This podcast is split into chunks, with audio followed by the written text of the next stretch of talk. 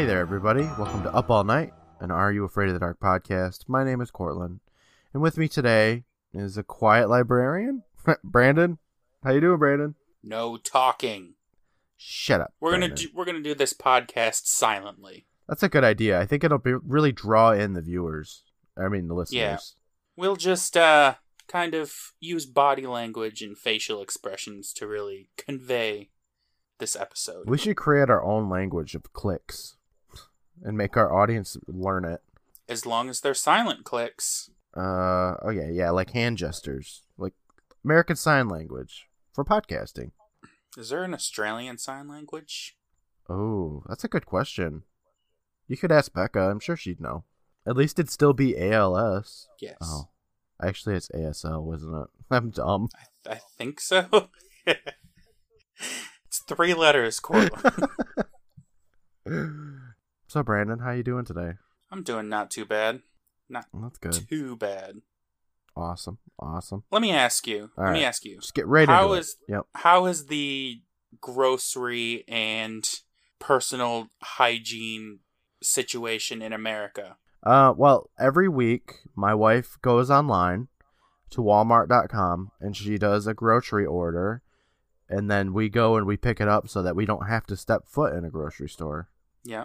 Yeah. Well, here toilet paper in particular is nowhere to be found. Why? Toilet paper? You cannot find it anywhere. It's like fucking Jingle All the Way with the Turbo Man doll. Like people are scrambling to find toilet paper wherever they can and climbing over people to get it and you need a number and a ticket. It's crazy. It's madness here. Is it still flooding over there? Uh, no, the floods are they're uh, they're gone. Okay. They're a different thing. So no now fire, we just have no flood. no. Just lack of toilet paper. We're on to this personal tragedy now. Oh my god. Uh, toilet Okay. paper, pasta, rice, f- uh, like flour, any kind of canned good. What? Are people getting ready for an apocalypse? That's what it seems like, and I was wondering if it was just that way here or over there, but it sounds like it's not. Um, you know, I haven't been to a store in a couple weeks, or a, or a grocery store or whatever, so I can't say hundred percent for sure. But I'm pretty sure that we're not arming up for an apocalypse here in America. No, this this toilet paper shortage is a a big thing right now. Hmm. It's really weird, man. It's, I don't get it. Yeah, I was at work. I was at work, and people were talking about it, and they were like, "I can spare this toilet paper now, but if you find any, you gotta call me and let me know." That kind of thing.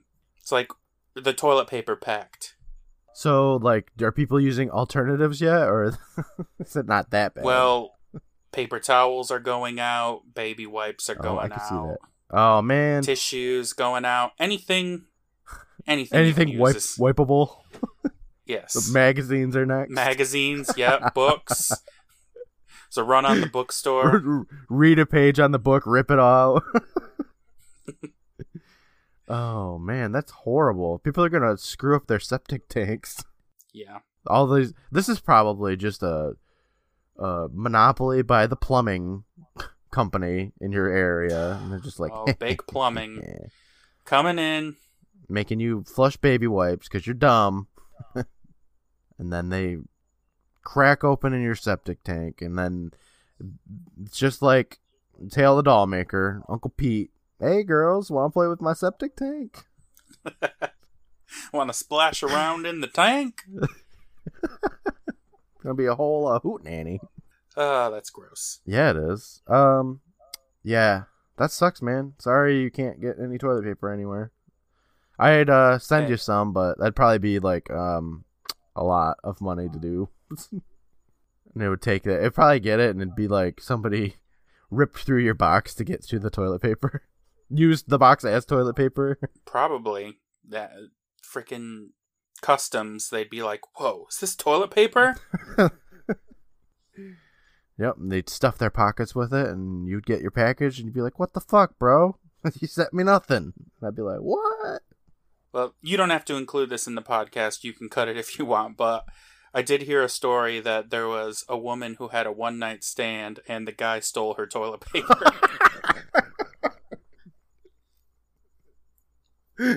oh my god. Nah, that's gonna stay in.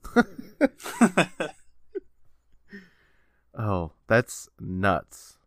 Absolutely nuts. Well, I can tell you've had a week. Um, I haven't had a week at all. I've been working every single day. This is this will be my twelfth day in a row, and thankfully I have tomorrow off. oh, thank God. Yeah, work's stupid. Well, Brandon, are you ready to get into this episode that we got going on today? I think let's do it. All right, let's get into this.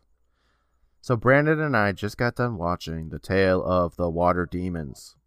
I like this episode, Brandon. Me too. oh my gosh, it was so good. You know, initially I thought this is kind of too close to the Cutter's Treasure territory Mm. so soon. Yeah, But you know what? I like this a lot more than Cutter's Treasure. I did too. Wouldn't it be cool if this was the two-parter episode? It could have been. Yeah, right? I mean, any episode would have been better, I think, as a two-parter. But Two part Hungry Hounds. Those hounds are still hungry. like yeah first part of first episode of hungry hounds they don't even get into like the other parallel world or whatever it's just them talking no, and playing like 20 minutes of Mon Petit Rouge. there's like a 10 minute scene of them playing um ouija board but uh yeah you're right i mean it is kind of like the same theme of like nautical nonsense Yeah. And that be something I wish. yeah but uh i think that this is the first episode with zombies in it Yes. It's zombies. it's zombies for sure Like they're zombie ghosts, but they're still zombies. Yeah. They shuffle like zombies. They're zombie looking. Um they're zombies. And you know what I really liked about this episode is that they don't they don't dilly dally. It gets right to the point. Like the zombies appear like the first 10 minutes or something like that and then they have to deal with them. So it's not like 20 minutes of kid b- bullshit and then zombies for 5 minutes, you know. It's just like that's nice. The pacing's nice. Yeah. Um, the theme is cool. Zombies are awesome. The acting is pretty good. Everything's pretty good. Yeah. No complaints, really. Ah, I liked it. I mean, I hate the main character, Yeah. but the acting's well done. yes, agreed. All right, well, let's get into this episode. All right. So the episode starts with a lonely Frank. He's walking down the pathway to the meeting spot. He's got a flashlight in his hands, and he's saying, "Yo, guys, where is everybody?" And we look around the campfire, and all the spots are empty, and no one's in sight. So Frank flashes his light around, and he stops at the storyteller's throne, and there's a bag of sorts there. So he walks up to it. He pulls out a book that says "Diary Samantha" on it. He op- Mhm. he opens it up and he starts reading, and it says, I don't know how to tell him how special he is. I know I give him a hard time because I don't want anyone to suspect my true feelings for Frank. I know. I knew it. I also knew it. This isn't some sort of elaborate prank whatsoever. Frank looks around again. He puts the book back just as Samantha and Gary appear behind him. And Frank's like, Hi, Sam. No, he says it smoother than that. He's like, Hey, Sam. Hi, Sam. Sam asks, What's up? And Kiki walks up behind her, and Frank says, Nothing special. And Tucker and Betty Ann appear behind Frank as he asks Sam if there's anything special she wants to tell him. Sam says, Oh, yeah. Is that a fresh zit? And she points to his face. Ha. Yep. That zits were like the funniest thing in the 90s some for some reason. Zits are funny. Unless you have one, then it's your life is over. For sure. Yeah. Then you just want to crawl into a hole and die. Frank gets a little embarrassed, and Sam's like, "Ha, gotcha." and Frank tells her, "It's okay, baby. I know what you. I know why you give me a hard time. You don't have to pretend anymore." And Sam looks around for a second. Kiki and Gary are both staring at her, and she asks Frank what he's talking about. And Frank, just no chill at all, tells her he snuck a peek into her diary. So Sam walks over and says, Um, this isn't my diary. And Gary grabs it and says, That's Tucker's handwriting. And we look at Tucker. He gives a silent chuckle for just a Oh, moment. What a scamp. before Frank threatens to tear him apart. All right. Well, first of all, it's important to note that Sam is dressed like Daphne from Scooby Doo. Anyway, next point. How much did Tucker fill in of this diary? Because he doesn't open it to the first page. No, he doesn't. And and the relevant part that I assume Tucker wants him to read is the page he opens. So did he fill in pages and pages full of fake Samantha diary entries? Uh, maybe he filled every single page with what he wanted uh, Frank to read, or maybe they were all like the similar gagaing over Frank or whatever. Just like ten pages of Frank is hot. Yeah, wouldn't that be creepy for him to write? It would, I think. Um, so I don't think there's anything wrong with Frank having picked up the diary. He was alone. It was dark. No one was there, and it's like, and you know, it's weird that no one's here and there's this bag with this book. Yeah. Like I would be like, what is this? Once he knew, like once he saw that it was a diary and it said Samantha, Yeah. he shouldn't have opened it. But picking it up and stuff, like I would have done the same thing. Yeah, I I agree with you. Tucker's just sitting there like, and I like his cut off vest. And He's so muscular and he's got a nice butt. I like it when he wears the bandana and What else do I love about Frank? I like it when he reminds me of AC Slater. Let's be honest. Frank is lovable. I mean, he's always like low on our rankings of characters. But we all love him. Yeah, sure. He's great.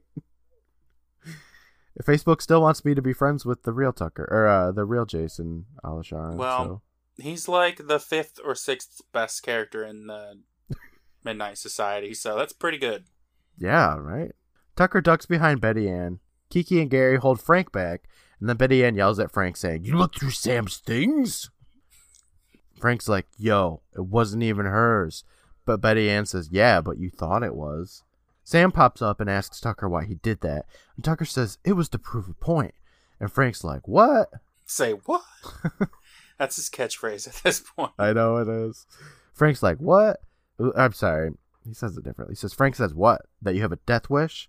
But Tucker says, "No, for my story." And the gang settles down and they walk over to take their seats around the campfire as Tucker starts his little teaser for the episode. He says, "You shouldn't mess with other people's stuff, no matter how much you're tempted." Which, at this point, I'm like, it's the most hypocritical thing that Tucker has ever said. It's so absurd coming from him. It is. Uh, like he takes a seat at the throne and says, "Because you could really get burned." And then we cut to Gary, who says immediately, "You fuck with my shit all the time." and Tucker says, "Yeah, but you're my brother. You'd never hurt me. You're alive."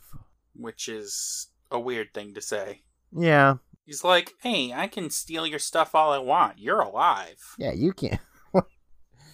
Uh, and if you hurt me, I'm gonna kill you because the parents are, you know, I'm gonna bitch to them, and then you can never come to your midnight society anymore. So, boom, I win.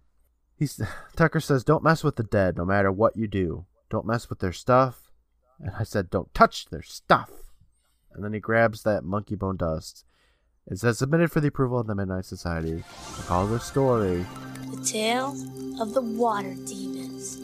That was a very quick, like, "Don't touch dead people's stuff." And here we go. He spent all of his time on the setup and the prank. Yeah, it doesn't even pay off until the ending anyway. He didn't have time to write an elaborate setup that doesn't apply to the story. Basically, he was like, hmm, how can I make the other Midnight Society members think Frank's the worst? I know, I'll set up an elaborate prank. Crazy. And then spend five seconds being like, Stealing's bad. Okay, let's start the story.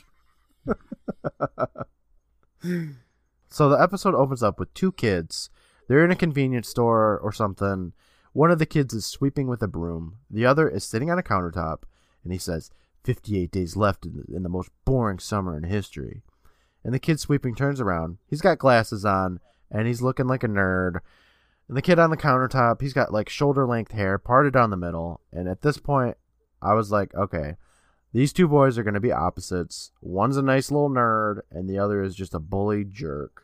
which I mean, that's pretty much the case. it is. The one with glasses isn't really much of a nerd though, but oh god, the grungy looking kid, man, he is he's a jerk. Yeah. He's exactly what he looks like. Yes, he is. I guess he was well casted. These two kids are Sean McKenzie and Dean Wilson. Sean's the jerk, Dean's the nerd, and they are played by Tony Sampson and Charlie Hofheimer. And Tony, aka Sean, is the voice of a lot of stuff. Um, he's got a lot. He's Eddie from Ed, Ed, and Eddie. I never really watched that show, did you? I watched a few episodes, but that that show was on for like ten years, and it had a movie. That's a long gig. Yeah, he was the voice of Eddie through all of that, in all of the video games that Eddie is in. He's in a lot of anime like Inuyasha, Ranma, Half, Mega Man, and Gundam and Dragon Ball Z. He was in a lot of stuff. Yeah, that's decent. Yeah. Like he was in So so many this. of these kids you look up and they're in one or two other things. Yeah, Like it's very rare that it's Melissa Joan Hart or yeah, Danny Cooksey yeah. or Charles S. Dutton. Because he wasn't a kid. It's one of but- those kids. Charles S. Dutton, a little rascal. Oh, scamp. Yeah. That scamp. But not only is Sean, I mean, somewhat famous, more famous than we are anyway, but Charlie, aka Dean, has has also been in a lot of stuff, including playing somebody somebody named Ben Grimes in 24 Legacy. I've never seen 24, but I know it was popular. He was also Abe Drexler in Mad Men, which I also have never seen.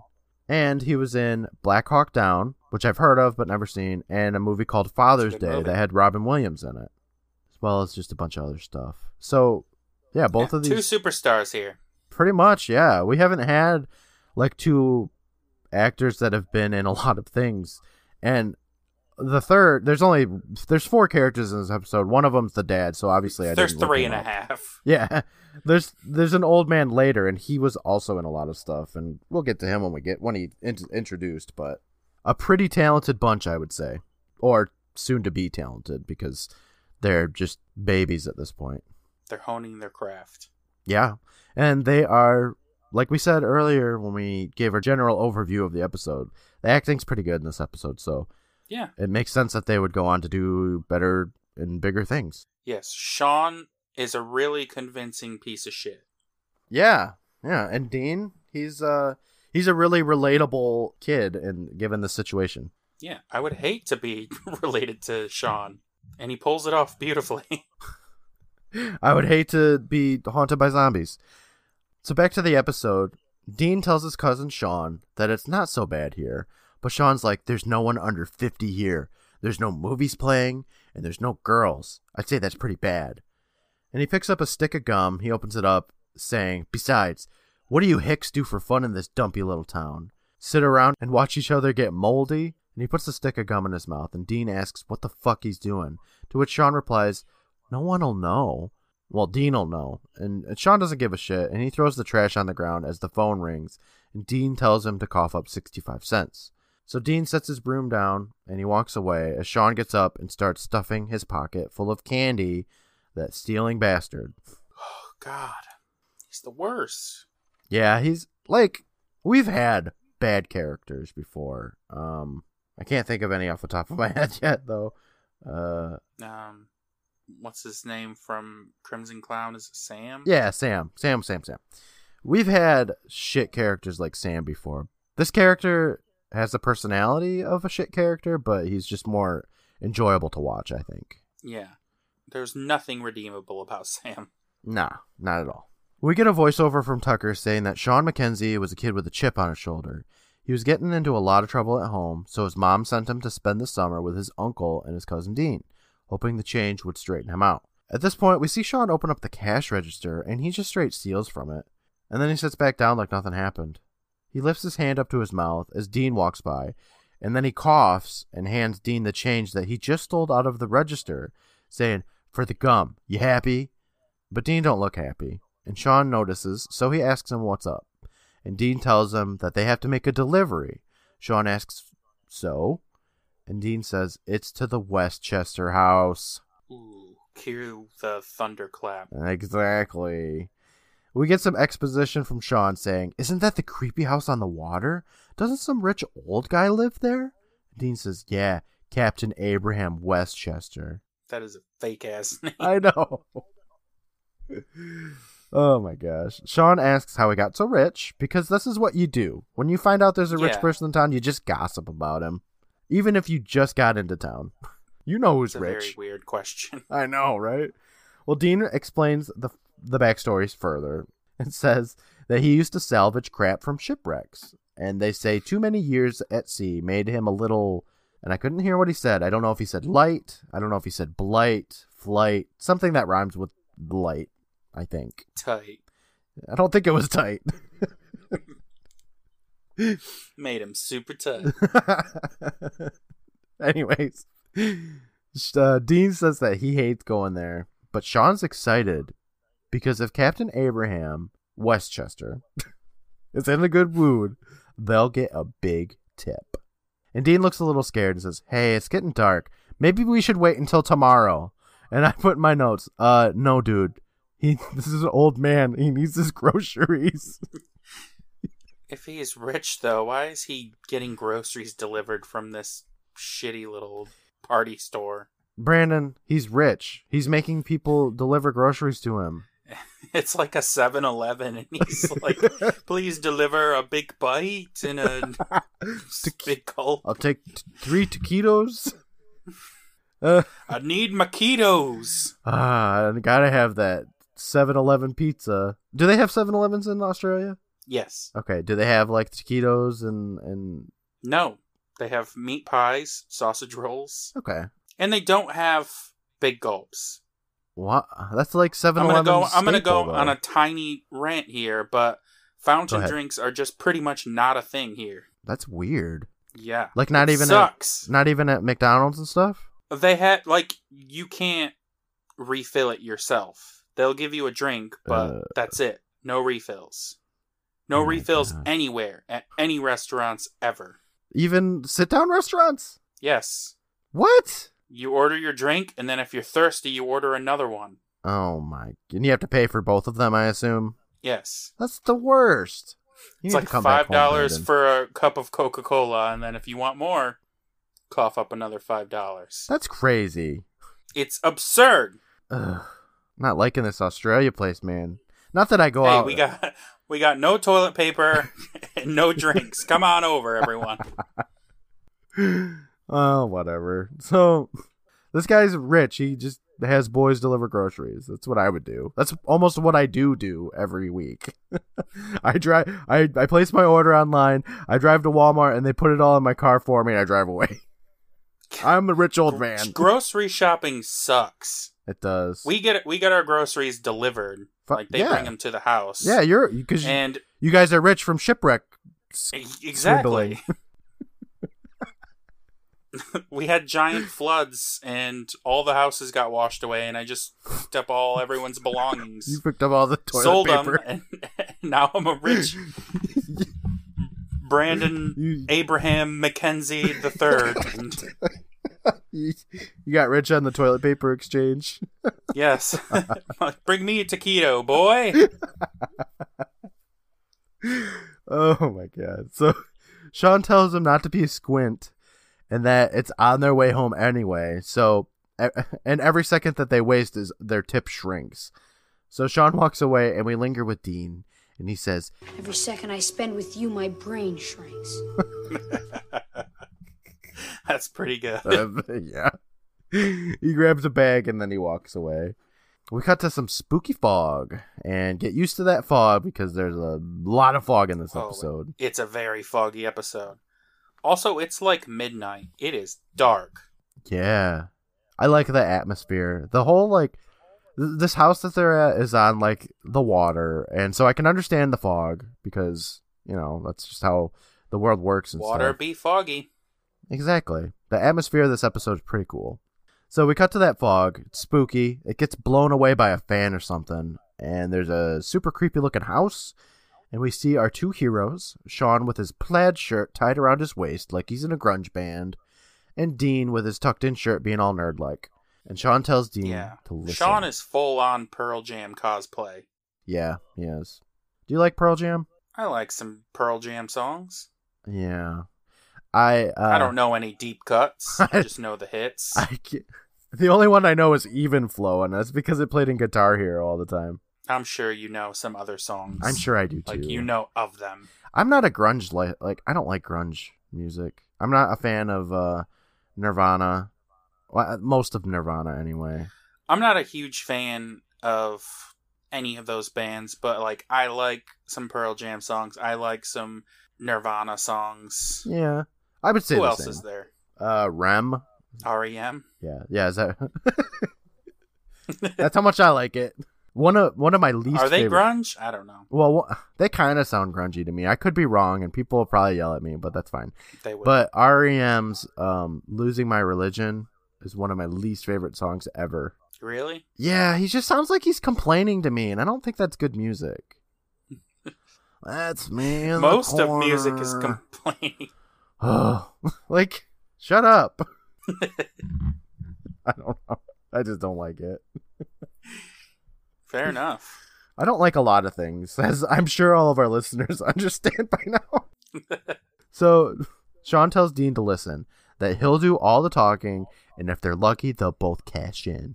So they drop their bikes, they walk over to the house slowly, and at the front door, there's a picture on the knocker. It's like nestled in the knocker. So Sean grabs it and he looks at it for a moment before Dean snatches it and reads it. And it says that the door's open with coffee and pantry. I'm pretty sure that's what he says. Charge the Westchester account. There's also a map on how to get there. And Sean's like, a map? This guy is rich. Only rich people have maps. Yeah, they take the time to draw a map out. Rich. Yep. Sean tries the front door for a moment and says it's locked, and Dean tries to leave, but Sean stops him saying they'll go around the back. Just follow the map. Exactly. It probably tells him to go to the back anyway. We get a nice shot of some spooky fog, big trees, and then a hammock. And then the kids walk to the back. Sean just opens the back door, and then an alarm bell goes off. So he silences that. And he looks at Dean saying, It's a booby trap. It's not a booby trap. Lots of doors have bells. Exactly. So Dean tries to get out of there, but Sean's like, Just chill the fuck out. The old man's probably scared of prowlers. Dean's like, Yeah, like us. But Sean tells him, Come on, He's so scared of prowlers, he installed a deadly bell. Yes. Well, he, apparently he doesn't even lock his doors, which would honestly solve probably a lot of his problems. Well, he's expecting a delivery. Okay, that's true. doors locked. That's true.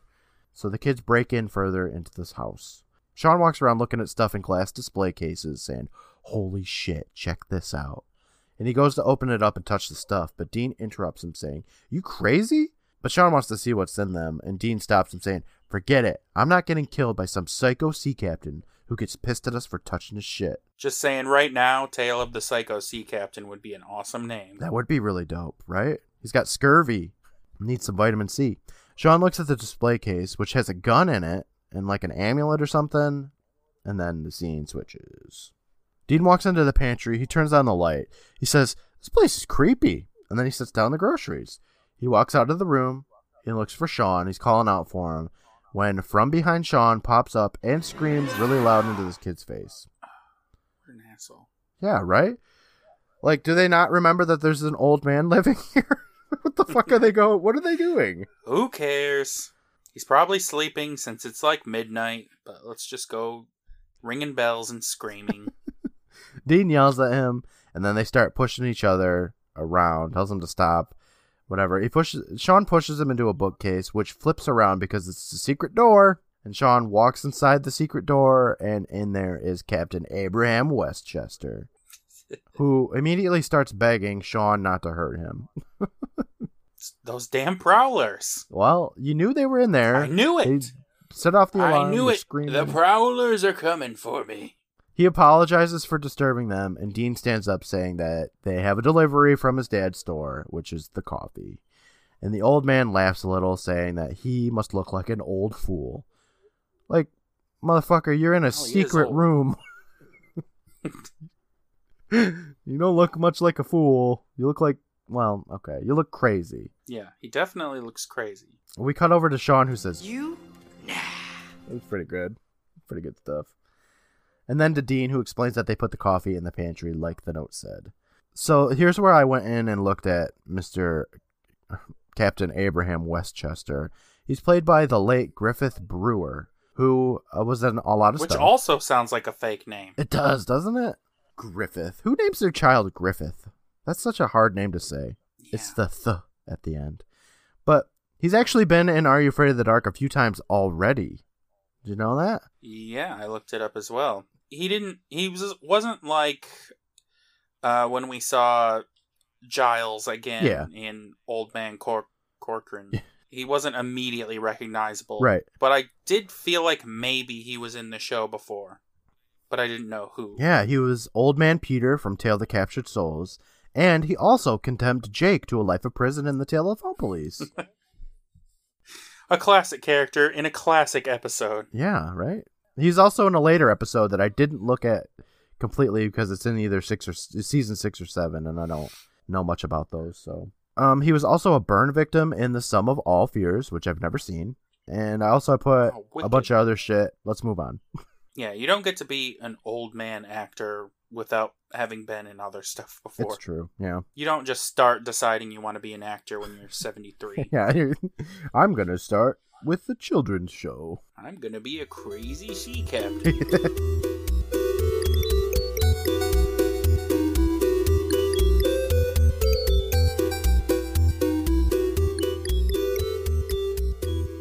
Hey there, everybody. Courtland here, your good buddy and your coffee delivery boy. Thank you so much for spending time with us every week and checking out our show. Brandon and I really appreciate it. Due to the recent issues going on with the coronavirus, I hope you are all safe. I know you know what to do, but as someone with a nursing background, please always remember to wash your hands. Stay smart and stay healthy. If you're checking us out due to the quarantine, thank you for listening and I hope you're having a great time. Thanks to Brandon and I being almost as far apart as humanly possible, we have no plans of taking a break in our recording or editing, so you can expect our weekly episodes to continue. If anything changes due to sickness or job related issues, we'll let you know through our social medias and through our mid credit roll. Speaking of social media, if you have yet to follow us on Twitter or Instagram, you should do it. We do so much content specifically for social media, and it's a lot of fun. Join in on the conversations for our gifts, our videos, character bios, our memes, and so much more.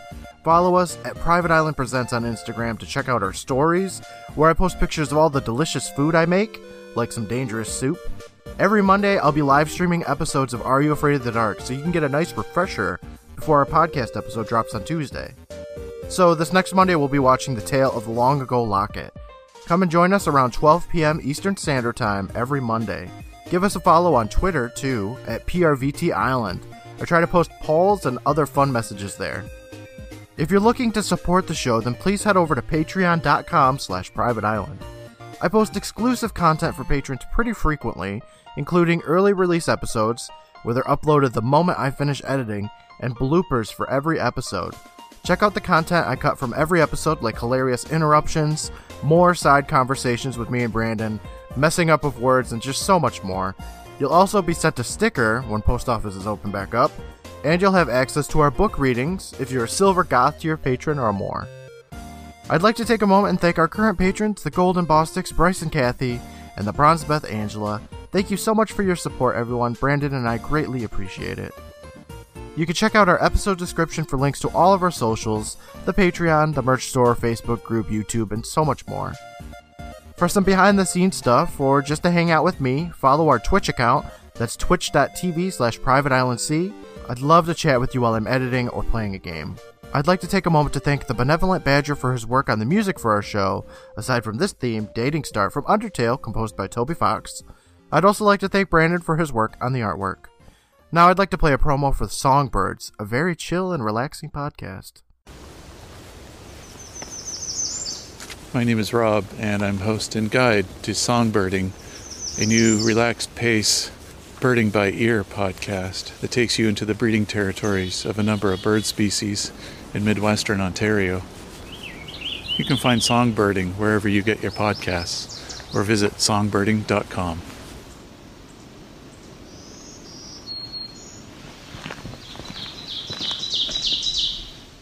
Thank you again, everyone, for listening. I'll talk to you soon. Bye.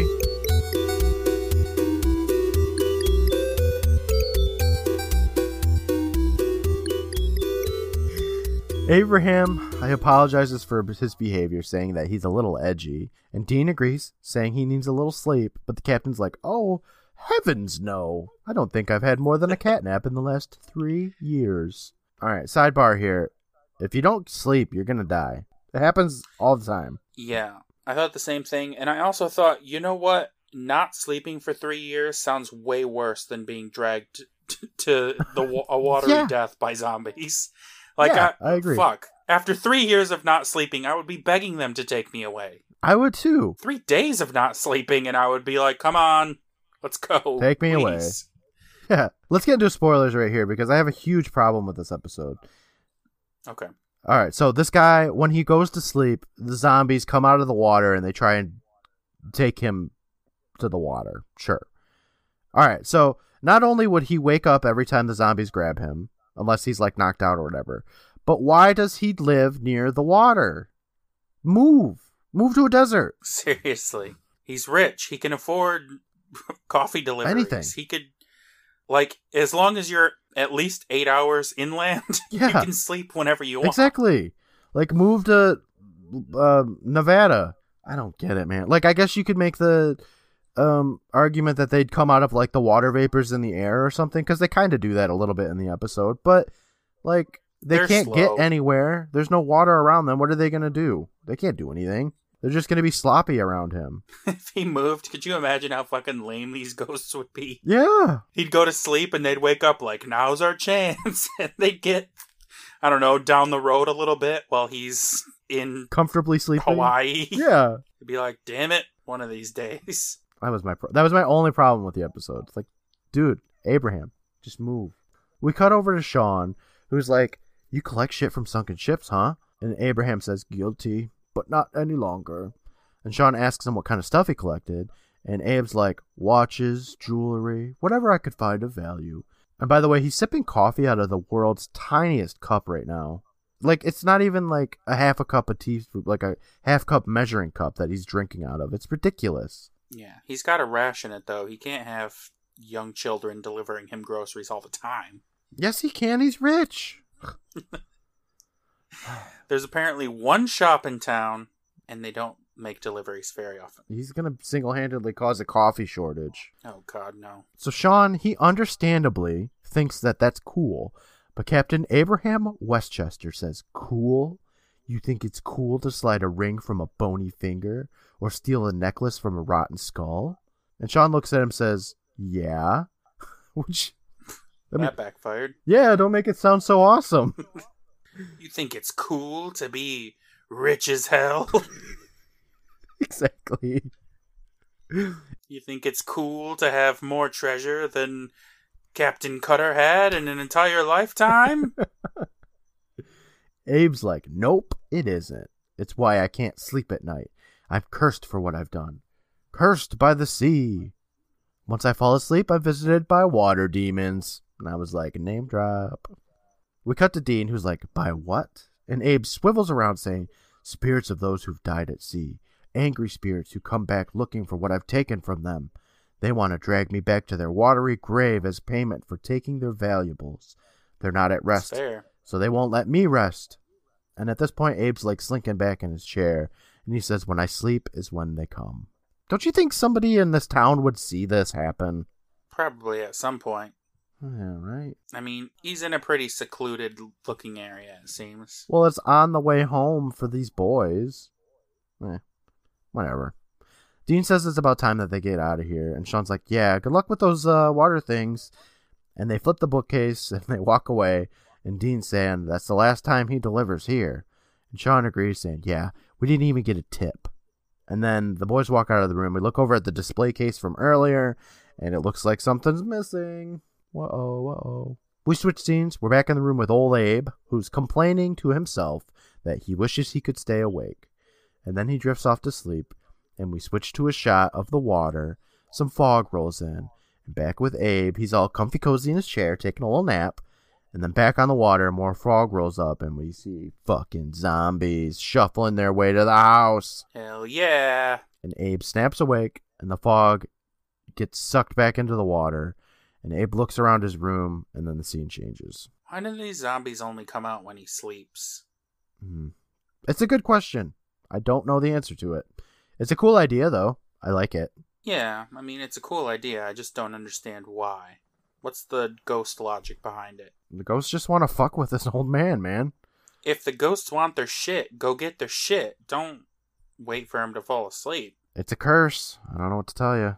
We're back with Sean and Dean in a room. Dean's looking at his little fish tank, saying maybe he's lonely. That could make anyone screwy. And we look at Sean, who's laying on the bed, and he throws down a notepad saying 57. Dean tells him it's not 57 yet. And I didn't know what they were talking about until just now. They're talking about the days left in summer. Yeah. I, I had no idea what they were talking about. I just ignored it. And Sean's like, close enough. The door opens and Dad pops in saying, lights out, guys. And Sean tells him to get the fuck out of here. It's still early. but this dad's like, It is not still early. No. It's like three in the morning. well, Dad's like, you sleep under my roof. You sleep under my rules. So Sean tells him maybe he won't sleep under your roof. And Dad tells him to cut that shit out, that his mom puts up with it, but I won't. So Sean tells him, no problem. I'll leave. Dad calls after Sean saying it gets pretty cold at night. And then Dean's like, Dad. But Dad tells him that he'll be back once he's cooled off. A shit. that was crazy. We cut to Sean. He's walking down a path, lots of fog again, and uh, looks pretty chilly. We see Sean putting on like a jacket or whatever, and he has now walked to Old Man Westchester's house, and he finds a blanket next to that hammock we saw earlier, and he lays down to go take a sleep. It is such a giant hammock. I don't know if I could sleep out in the open like that. Why not? You afraid of prowlers? I'm afraid of mosquitoes. I don't like Yeah. mosquitoes. Mosquitoes Also- suck ass. Yeah. I remember when the week that the Tale of the 13th Floor came out, I was camping and we slept in a tent and it was like 40 degrees or something like that and it was crazy cold. I was just shivering the whole night. It was horrible. And I imagine that's what it's going to be like for this kid. Yeah, I mean, it's Canada.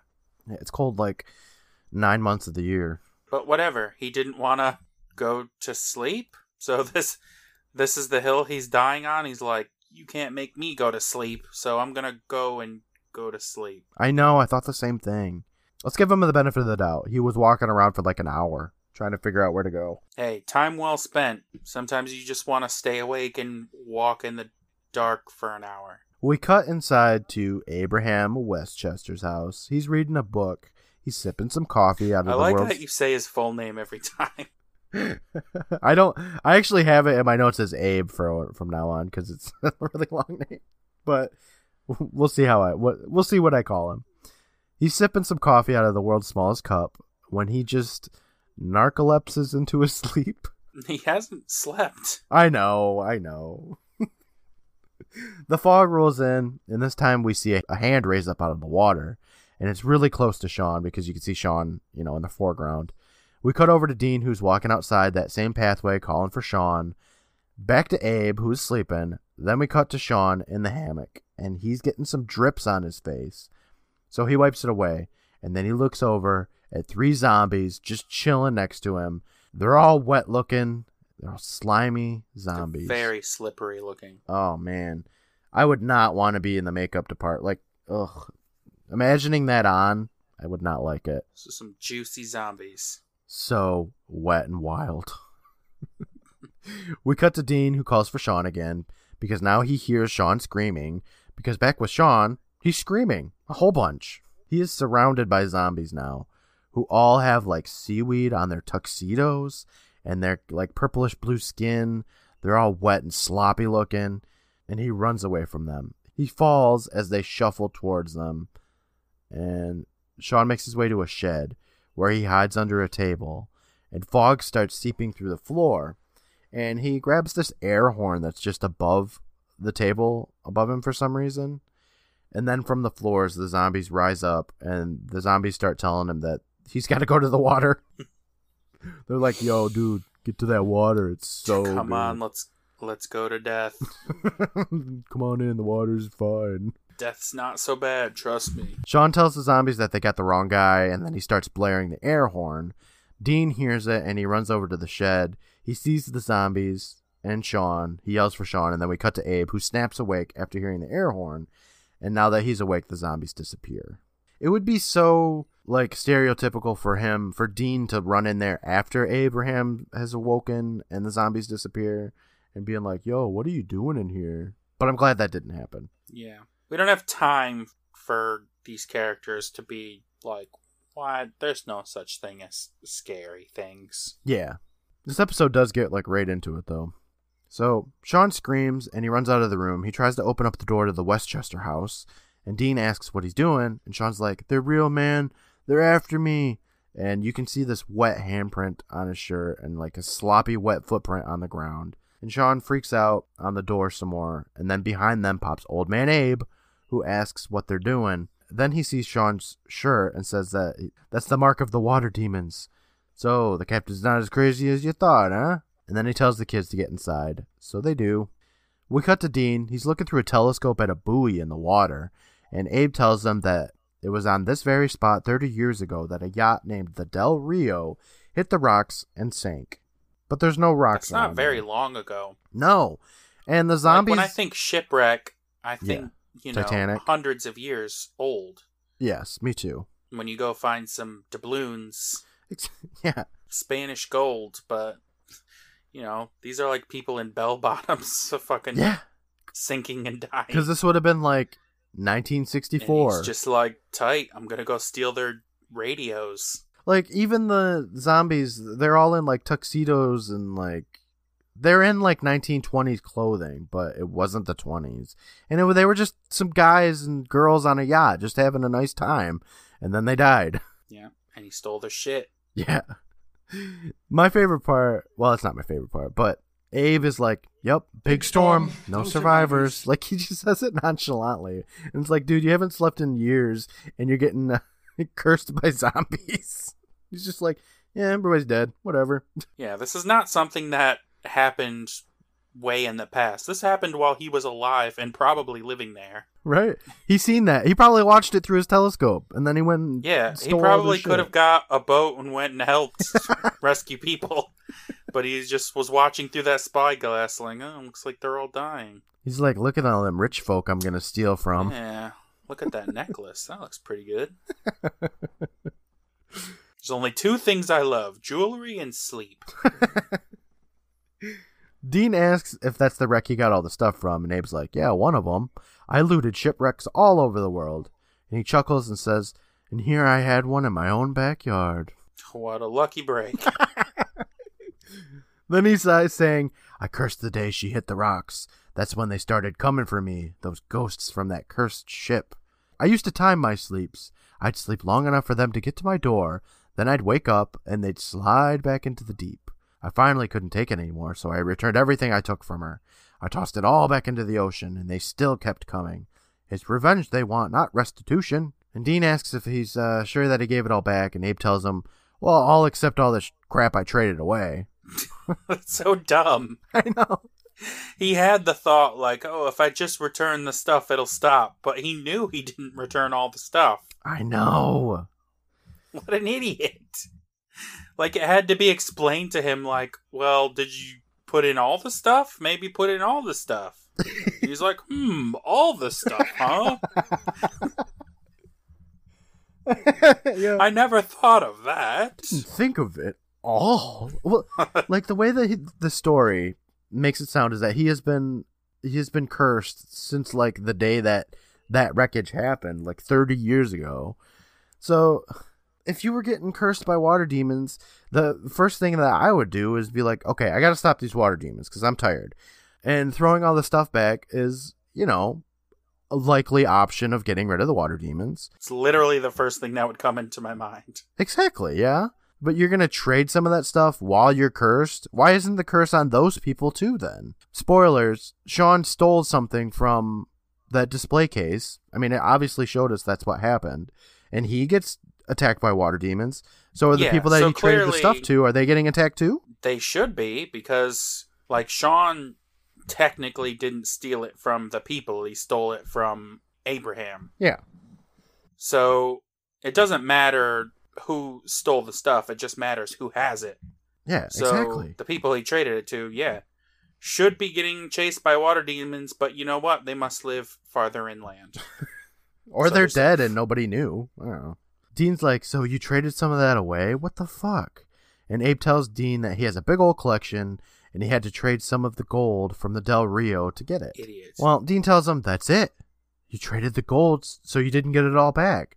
And Abe says, Well, I tried to track it down, but uh, it was no use. Well, I put in some half-assed effort to. That's the vibe I get too.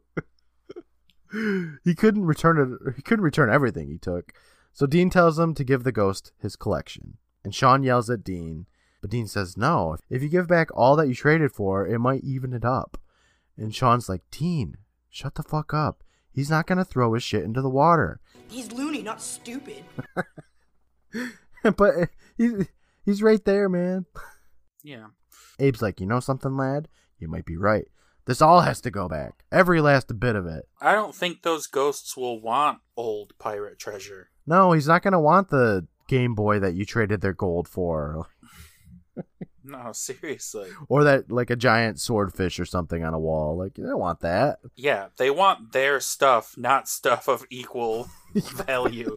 They're not like money's money. They're fucking ghosts. I love it. I love it so much. Sean stands up saying, "I don't know who's crazier, you or him. Let's get out of here." But Abe tells the kids that they can't leave now because he has to return all this crap tonight. And Sean asks, "To who?" And Abe says, "To the site of the wreck. This might just do it. I need your help loading the dinghy." So Sean tells him, "No way." But Abe's like, "Remember, my friend, they're after you too. Once they know you, they're not going to stop. I'm not so sure you want to go trying to go to sleep just yet." So Sean agrees for for the two kids, saying, "Okay, but once the boat's loaded, we're out of here." And Abe's like, "Excellent. Well, now everything's blah blah blah blah blah," and his voice trails off as the scene fades. We see a shot of the water. Then the kids and Abe are in a boathouse. They're loading up the boat with all of Abe's crap, and Dean sets his glasses down on a barrel for some reason, which I'm sure won't come up in the next five seconds. No, it's dumb. I know. I don't know why he did that. He walks to the boat loading up another box. We cut to Sean, who says, Maybe you should take this in case. And he spins around and he whacks Abe on the back of the head with an oar. What an idiot. I loved it. Abe falls to the ground. He knocks the glasses down from the barrel into the water with the world's smallest splish. And then Dean yells at Sean for doing all of that. The kids, they shake Abe. They're trying to get him to not fall into a coma. And Sean's like, okay, let's get out of here. He'll be fine. Jesus. But Dean tells them that they can't leave him now. The water demons will get him, especially considering they're right next to the water. Seriously, that would be the easiest water demon job ever. Oh, it'd be so good. They didn't even have to get out of the water. They could just reach their hand up and be like, yoink. I know, right? Well, Dean tells him that Sean can stop him because he can go take the stuff back. And Sean's like, Me? What about you? And Dean tells him that he can't see a thing without his glasses. So Sean asks if they can both go, but Dean's like, No. Why someone- did you take them off? It's for real. I don't get Like, that. I could understand if they were just reading glasses or something, but he can't see a thing without them, then you keep them on your damn face. Yeah. Two. As someone who wears glasses, I tell you, you take them off to sleep, Yes. and that's it. Exactly. I mean, I don't even wear glasses, and I know that. Well, Sean asks if they can both go, but Dean's like, no, someone's got to stay here to make sure that he stays awake. If he falls asleep, the water demons will get him for sure. Sean says, You want me to go out there by myself? and Dean tells him, just do the goddamn right thing for once in your whole life. So we cut to Sean. He's getting in the boat. He's starting the engine, and he's yelling, You keep him awake! as he leaves the boathouse. Just keep shaking him. Shake that old man. Like a Just- Polaroid picture. He's got water right there. He could just splash some water on him. We see Sean riding the boat to the buoy from earlier, and he stops at it. Back with Dean and Abe. Dean's fanning Abe with his hat, saying, Come on, Captain, hang in there. Then back with Sean. He picks up a candelabra, saying, Here's your stuff. I hope you like it. And then he chucks it into the water, and he throws stuff in one at a time. That's my candelabra. I love it. I don't. That's my favorite candelabra that I had on my yacht. 30 years ago, yeah. I was just at this party, but I brought this candelabra because I love it so. They're rich people on a yacht. Of course, they have a gold plated candelabra, Brandon. Jeez. My favorite thing, though, is that a gold plate. I'm sorry, a, a plastic plate painted gold that he throws into the water and it just like sits on top of the water. I love it. I thought it was so funny. But I'm like, dude, he's throwing the crap in one at a time. Just throw all of it into the water at once. But he takes a piece, he holds it up in the air, and he says, Is this what you want? This crap? And then he throws it in, like for every single piece. He's so dramatic. I don't. He doesn't need to be. It's not even his. Do you like this? How do you feel about this? Tosses it in, picks up a spoon. What about this? Is this pretty good? Tosses it in, Next is a fork. picks up a, a, a napkin. What would you rate this out of five? He's being like an auctioneer and stuff. Eh, can I Do get you want 50, 50, this? 50, 50, 50, one? No. What's on your Amazon wish list? We cut to Dean, and he's begging the captain to stay awake, but it looks like he's just nodding off. Back with Sean, he's got a cup in his hands, and he's yelling that this is the last piece. Now leave us alone! But some menacing fog rolls over his boat, and from behind him, a zombie pops up and he grabs him. So Sean screams. He drops the cup into the ship. I mean, by ship, I mean like it's it's like a canoe. It's not that big, but he he like rushes to the other side, and then another hand grabs him from that side, and the first zombie calls him a grave robber, and Sean tries to grab for the cup as just a bunch of zombies are just grabbing him. It's pretty cool. Um, finally, he grabs the cup and he tosses it into the water, and the zombies slip back into the water. But they shouldn't have. No, okay. Here's so Sean looks around to make sure the zombies are gone, and then he laughs to himself, and some calming music plays as he's laughing. Now, like I said earlier, he stole something already from this, from the treasure, from the treasures. So, spoilers. He's, I mean, they're coming back. What I like to think happened is that the zombies are like, okay, the boats. He put all the stuff in the boat. Let's go down there and count everything up and see if it's all there. if it's all making like if it's all equal. Yes. So they just slip away for just a minute. we'll to just go check, the monetary value of all these things and make sure it all adds up. Exactly. That's what I think is happening right now. We cut to inside the boathouse and Sean's driving the boat up. Dean helps him tie the boat down, asking if he did it, and Sean's like, Yeah, I dumped it all. Then Sean asks how Abe's doing, and Dean tells him, Not so good. He's out cold. So Sean asks what they're going to do. Dean says they could get him to a doctor, but Sean says that he looks kind of big. So Dean says that he should just try and find his glasses, which is impossible. Those glasses are gone, motherfucker. Seriously. He walks over to the water and Sean's like, Yo, Dean, Abe don't look so good. And then out from the water pops a zombie who grabs Dean and he just tosses him into the water. Well, that's what Dean gets for existing, I guess. Sean gets up to that water and starts yelling after the zombie, saying, No, Dean, he didn't do anything. I'm the one you want. Why don't you leave us alone? This whole time his cousin is drowning, and Sean reaches into his pocket for the shit he stole at the start of the episode. And he yells, Is this it? Is this what you want? I'm sorry I took it. I was wrong. Oh and the God. captain was wrong. We're sorry. How did he think this was gonna end up? Yeah. You knew you knew that these zombies were coming for their shit, and like you saw oh my god. I I just don't know what he was thinking. Yeah. You think these zombies are messing around? His cousin is drowning. He's he's not up. He's in the water drowning and you're like, "Yes, this is it, isn't it? Is this the thing? I think it is. Are you sure zombies cuz I'm not." Like just throw it into the water. He really likes yelling Into water. zombies. Yeah. Yes. It reminded me of Buzz from the tale Oh, of the Phantom Cab. Where he's like, "Ah, yes, I know what the answer to this riddle is, and I am about to say It's it. Initiating answer to riddle. Fifty percent complete. Seventy-five. meanwhile his cousin's like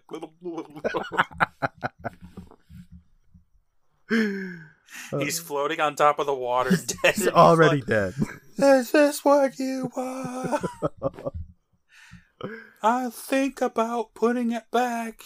Well, he finally drops that shit in the water, and then up pops Dean. Sean lifts him up and asks if he's okay, and Dean coughs a bunch, saying, Yeah. Then a hand reaches out and touches Sean, and it's Abe. He is was not out cold anymore.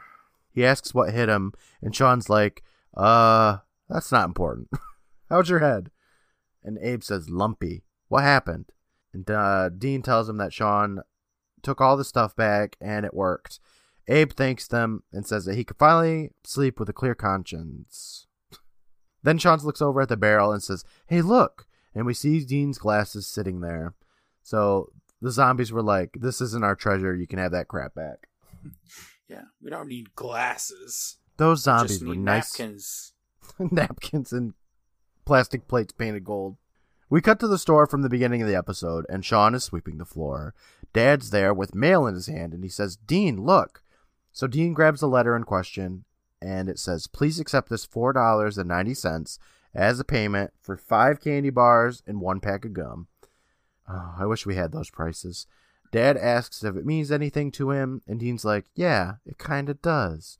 And Sean walks into frame. He stands there for a moment, and then he smiles, and that's the end of the episode. He's so proud of himself for paying for things that he stole. Yeah. It was a nice ending, I think, but I thought that letter was going to be from Captain Abraham, like, yo, I just had the dopest sleep. Thanks so much, kids. I thought it was gonna be like, here's that tip you didn't get before. Yeah, yeah, that. Right. But nope. Abraham is the, like, stingiest motherfucker. These kids saved his life. they didn't have to. I mean, I guess they kind of did after, you know, Sean got cursed or whatever, but they didn't have to. They really didn't. It was a really good episode, though. I had a fun time with it. I liked it a lot. It was my favorite Tucker story, for sure. And zombies are always awesome in my book, even if they talk. I'm okay with it. I mean, the, talk, the zombies in Return of the Living Dead talk too, and those zombies are iconic. So I mean, zombies always say at least brains. that started in Return of the Living Dead. Did we watch that movie together? trying to remember. I feel like I We know. watched Return to the Living Dead 5. Yeah, we did. Remember, because that that little kid dies in it. We were like, "Oh, that kid's gonna survive to the end, even though he's the worst," and then he didn't. But yeah, Return of the Living Dead. The first one is uh the one that's super '80s, and they the girl runs through the cemetery and she's naked. Remember that? oh, okay. Yep. As soon as you mentioned that. Is that sarcasm? Yep. Oh, okay. well, I've recently watched Return of the Living Dead 2, you know, because I like to watch at least one Halloween movie for October. And that movie, Return of the Living Dead 2, is like at least 60% they scream the dialogue for every line, which was not um not fun to watch, honestly. Like it's a good movie, but once people are screaming their lines almost the whole movie, not that great. But back to water demons. Yeah, there's a lot of solutions to this problem, and he took none of them. He took the I'm just going to do nothing. I've tried nothing, and I'm all out of ideas. what a sloppy old man, making kids do the work for him. Whatever. Back at the campfire, Sam says that it was a good story. Kiki says, "All right," and then we cut to Frank, who says this still doesn't get you off the hook for the diary. And the kids all complain, saying, "Oh, fuck off, Frank." Gary pours the water on the campfire without saying a word, and the kids all get up and disperse. Kiki and Gary stay behind, and Kiki picks up a backpack, saying, "Hey, what's this?" And Gary's Hey, like, "It's Tucker's." Don't touch stuff. When people leave the campfire, it's all free dibs on everything. No, you're not allowed to touch other people's stuff. That's the moral of the story. That's the more. I know. It re- it You just is. can't touch it ever. well, Kiki does, and then Gary rifles through it. He picks out some crap, saying, "Hey, this is mine, and this." And one of the things that he picks out of this backpack was his pair of super specs. Did you see that? Yes, that was cool. Okay, good. But let's be honest, he probably stole all that stuff from his dad anyway. That's true. Um, I didn't read like the flyer that is in there. Was there anything interesting on it? I couldn't. I couldn't really see it. Well. I didn't. I didn't stop and read it either. But I assumed it That's would be something that's a callback to something. Otherwise, it's pointless. Yeah, I agree. he says, This is my magic book. He drops some of the crap on the ground, and there's also a note. So Kiki picks it up and reads it. And it says, Dear Gary, thanks for letting me borrow this stuff. Sorry I didn't ask for it. P.S. What are you doing in my knapsack? Didn't you get anything out of my story? Tucker. And that's the end of the episode. I mean, that bag was just sitting there.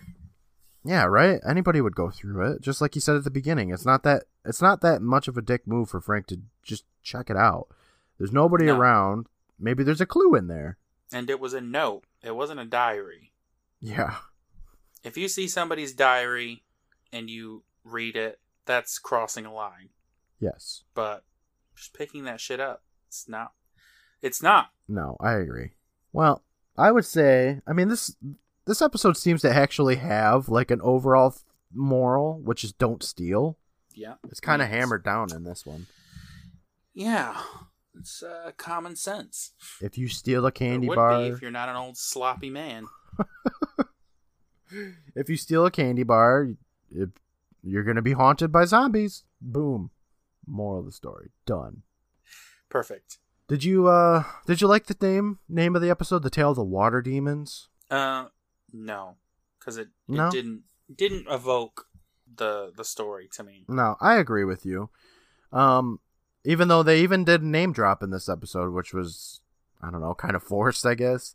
There's some kind of water demons. I think we could figure out better names for this episode. The Tale of the Wet Zombies. Ugh. Ugh. The Tale of the Wet Bandits. Whoa, Yeah. that's a good one. I know, right? I'm so smart. Home Alone's the best. Yeah, we reference it every episode.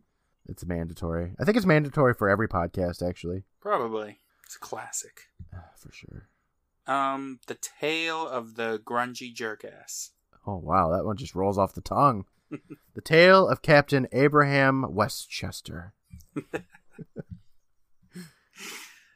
nothing really jumping out at me, honestly. I know, right? That's weird. Even though Water Demon sucks, it's clearly the perfect name. There's nothing I can think of that starts with a Z to go with zombies. No. The Tale of Litter Littering in the Ocean. This episode told you guys that it's okay to litter in the ocean. That's crazy. As long as it's expensive litter. It's cheap litter that people get angry about. Sean didn't even look up in the camera and say, Hey folks, don't use plastic straws, get a metal straw. Endangering the ocean life is horrible. As he threw in Don't want a metal straw. the candelabras. I wouldn't either. It feels like it'd be cold. I feel like I would be drinking something with a metal straw and trip and it would go through my eye. Hmm? Yeah, I get you, but uh when's the last time you tripped on anything? Um, I trip on stuff all the time. Oh, okay. I'll be tripping. Uh, I think that's all I got for names, though. Are you ready to hear what the next riveting episode is in season four? All right, let's hear what we got. Okay. Next up, season four, episode six The Tale of the Long Ago Locket. Who do you Oh, think's going to tell this story? This is a Kristen story. yeah, she's coming back. One night only. Uh huh. Sure. No, um, I'm gonna say this is a Sam story. Replacement sounds- Kristen. It sounds a bit Kristen 2.0, doesn't it? It does. Well, what do you think the Long Ago Locket is going to be about? Oh man. Um, there's a locket Yeah. that had a picture of someone's sweetie in it, Yep. Okay. and the sweetie died, Yeah. and then the person who owned the locket also died. Okay. And uh, so, p- cut to present day, Yeah. A family moves into a house and finds the locket, Hmm. and they're like, "Oh, who is this sweetie?" and then they see the sweetie's ghost, and they have to solve the murder of Oh. the person who owned the locket, Okay. That sounds like a cool story, bro. which means it's not going to be that. You know, okay, I don't remember much about this episode at all. Um, but what you just described sounds plausible to me, honestly. It's going to be a story set in 1965, Yep. the long ago. yeah. so, do you want to know? Um, nothing spoiler, of course, but do you want to know something fun about this episode? All right, yes. Okay. There is a, a famous person in this episode by the name of. Are you ready for this? Christian Slater. No, Will Friedle. Okay, let me let me guess. Oh man, Stop doing that. you did that to me last week too, or the week before. I like Will Friedle. I do too. Is he the main character? Uh, I think he is. I don't remember. Awesome. Yep, we got Will Friedle. So if the episode shit, at least Will Friedle's in it. All right, I'm looking forward to it. yeah, me too, right? but you know what else I'm looking forward to, Brandon? Sleep. You know it. I'm so tired. I got five hours of sleep last night because you woke me up like podcast time, podcast time, podcast time. I was like, oh my god, it's five o'clock in the fucking Hurry up. morning. We gotta record. We gotta record. We gotta record. well, I've been up all night. I'm going to sleep. So tired. All right. I'm gonna go buy toilet paper for a thousand dollars on eBay. Yeah, right. Good luck with that. Some old rich man probably has the stock of it. He's gonna go throw it to the damn it. ocean. all right. I'll talk to you later, Brandon. All right, I'll talk to you. All right. Bye, everybody. Bye.